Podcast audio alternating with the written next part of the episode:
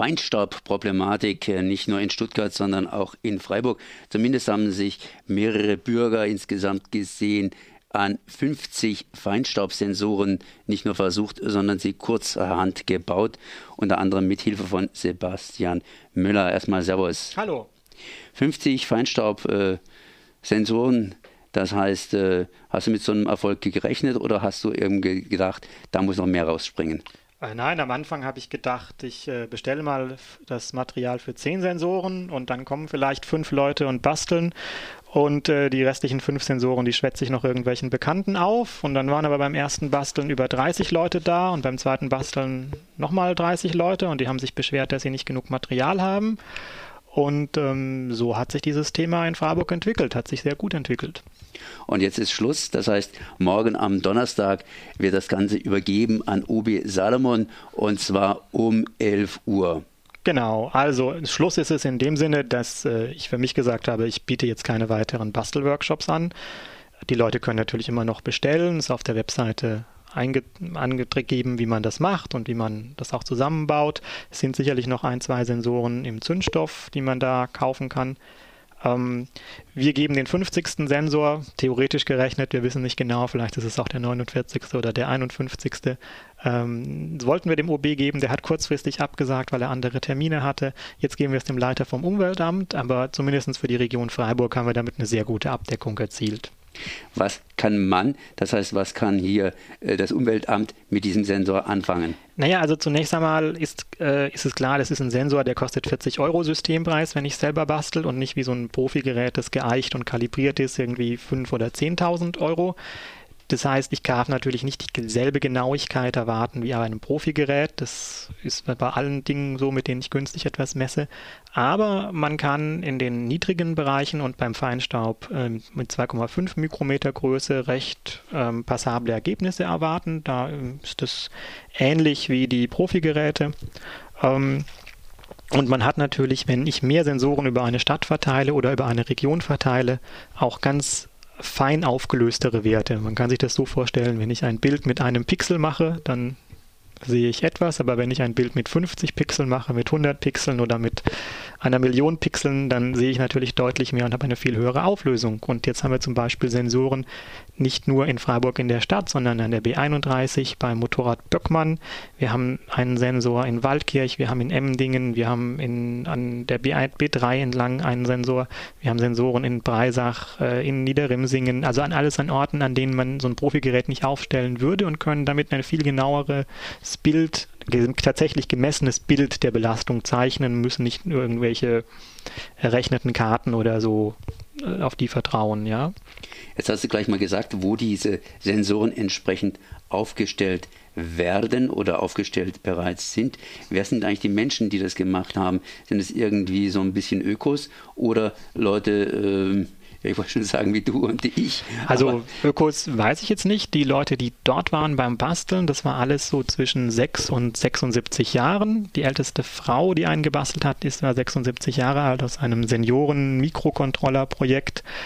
Es sind weniger die klassischen Ökos mit den Sandaletten und den äh, Rasterlocken, die da irgendwie vorbeikommen, sondern es sind, glaube ich, eher tendenziell männlichere, tendenziell eher so zwischen 20 und 40 Menschen, die das Thema Basteln und Umwelt irgendwie gut finden und sinnvoll irgendwas machen und beitragen wollen und messen. Aber es ist sehr breit gestreut. Wir haben alles Schüler, Ingenieure, Studierende, Rentner, Rentnerinnen, Lehrerinnen. Ähm, das Droste Hülshoff hat zehn im Unterricht gebastelt.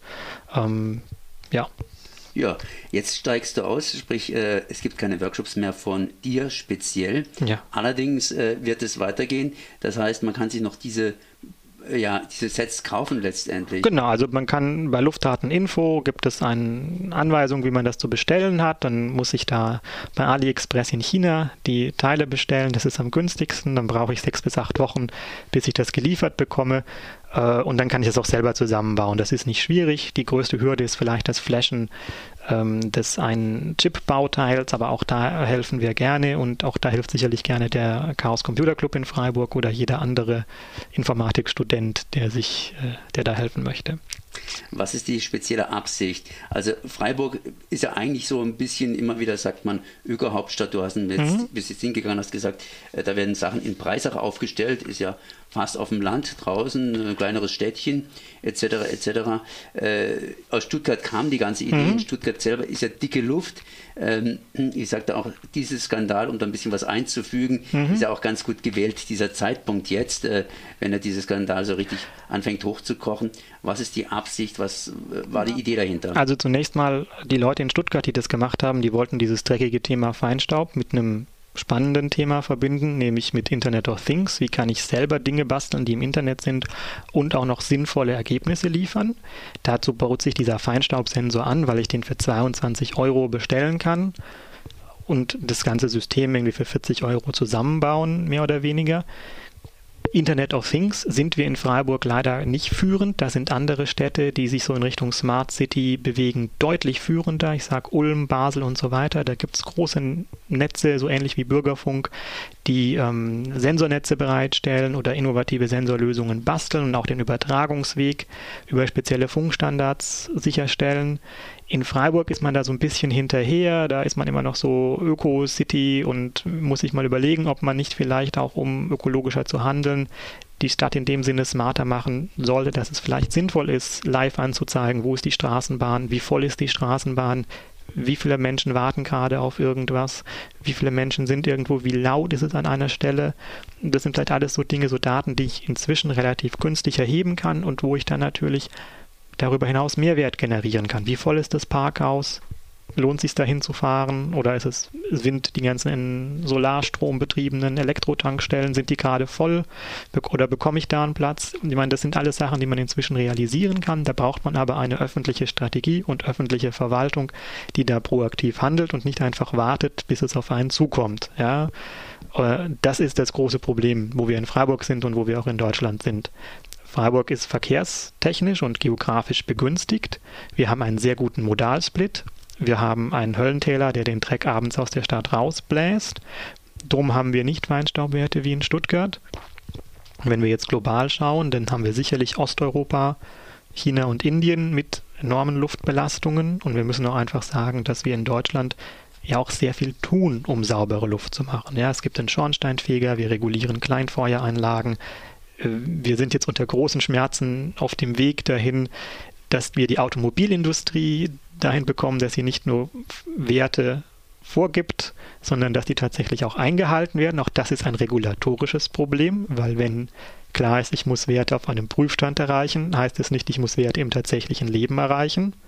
Ja, das ist so wie, ich muss in einer Abi-Prüfung etwas ableisten, aber ob ich dann im richtigen Leben in der Lage bin, eine ähnliche Leistung zu bringen oder eine Transferaufgabe zu lösen, das ist nochmal was anderes. Und äh, dementsprechend muss man als Gesellschaft, müssen wir uns da überlegen, wie wir da hinkommen. Es kann sein, dass wir gerade unseren Nokia-Moment erleben, ja, dass wir große Industrien haben, die den Wandel verschlafen und möglicherweise in 10, 15 Jahren nicht mehr da sind, mit ganz vielen dramatischen Folgen. Schönes Beispiel. Das heißt, dieses Abi-Beispiel, da muss man ja schließlich auch selbst eigene Leistung bringen mhm. und darf nicht irgendwo einfach nur abschreiben.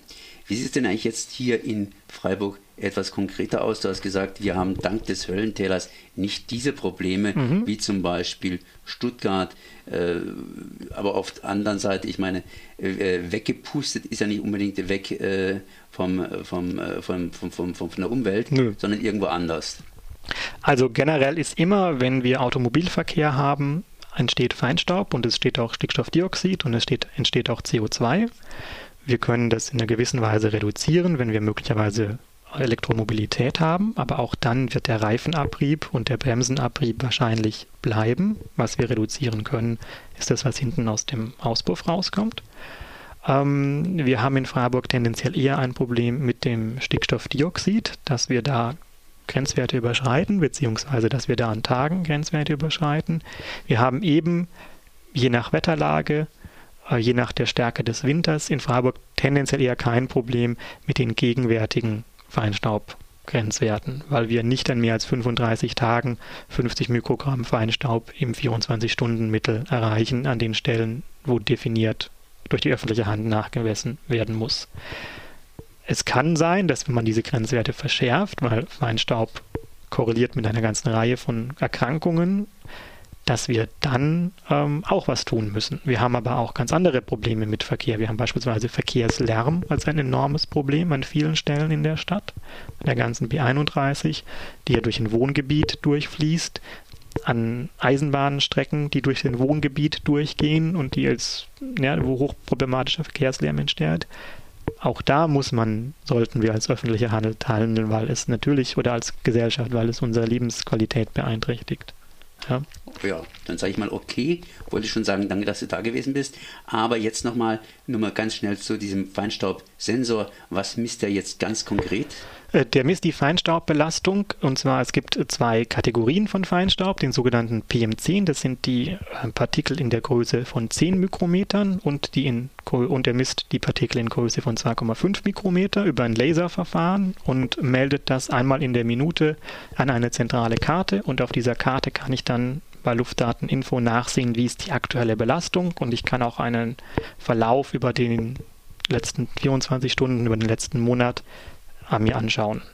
Hast du vorhin angedeutet, dass irgendwann mal auch Lärmsensoren gebaut werden etc.? Im Moment überlegt man sich, was wären so die nächsten Projekte. Da wäre sicherlich Lärm äh, eine Sache, an die man hingehen kann. Da wäre aber auch zu überlegen, ob man beispielsweise Feinstaubsensoren in Innenräumen mal aufstellt. Denn die deutlich höchste Feinstaubbelastung habe ich in der verqualmten Kneipe. Auch da kann ich mich deutlich gesünder verhalten, wenn ich nicht rauche. Ähm, möglicherweise auch an anderen Orten, ja. Und in der Kneipe ist ja das Rauchen inzwischen meistens verboten. Genau. Sebastian, ich danke auf jeden Fall mal, dass du da gewesen bist. Näheres natürlich gibt es unter Feinstaubsensoren nachzulesen und da eben auch die entsprechenden Ergebnisse kann man sich ausgoogeln. Genau, die Website ist luftdaten.info. Merci.